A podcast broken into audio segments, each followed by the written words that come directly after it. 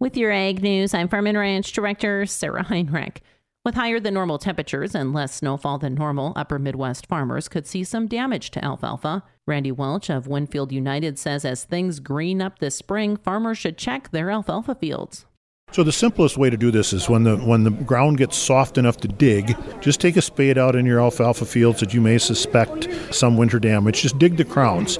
If the crowns are white and solid inside, like a carrot, you know, white like a, a, a vegetable inside that's solid, white like a potato, they're they're they're fine. They're going to live. You'll start to see the evidence. Uh, the buds will be there. Uh, those buds that were formed last fall will be evident. You'll start to see them have a little tinge of green to them. So they're they're going to live just fine. On the other hand if you dig those crowns and they're mushy and brown inside, and they're basically like a potato that was in the in your garage that froze that you forgot to get out of the garage before you got below zero, if they're mushy, then they're, they're obviously dead.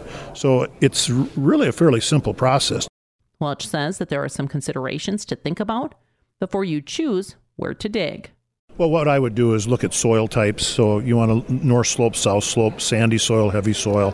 Those would be the representative areas that you might want to take a look at. The other obvious areas that you want to take a look at is where you have wheel tracks. If there's any compaction in the field, those are the areas that are most likely to winter kill because you've had basically you know compaction there and some damage to those alfalfa crowns. But I would probably just take a representative area of the field that you feel if you had some winter kill injury uh, in the past, maybe that would be a way to think about that. But you know, three to five areas in the field that would be representative of that uh, soil type and that field might be a good area to dig and actually take a look at the uh, health of those crowns. The other uh, part of that answer be you want to dig enough crowns so that you have a, a representative area within uh, probably about um, in, in one square foot. I'd like to have somewhere between five to seven good, healthy alfalfa plants. If the figure drops below five plants per square foot, Welch says no matter how healthy the crowns are, you should consider rotating the stand. With your Ag News, I'm Farm and Ranch Director Sarah Heinrich for the Growing Harvest Ag Network.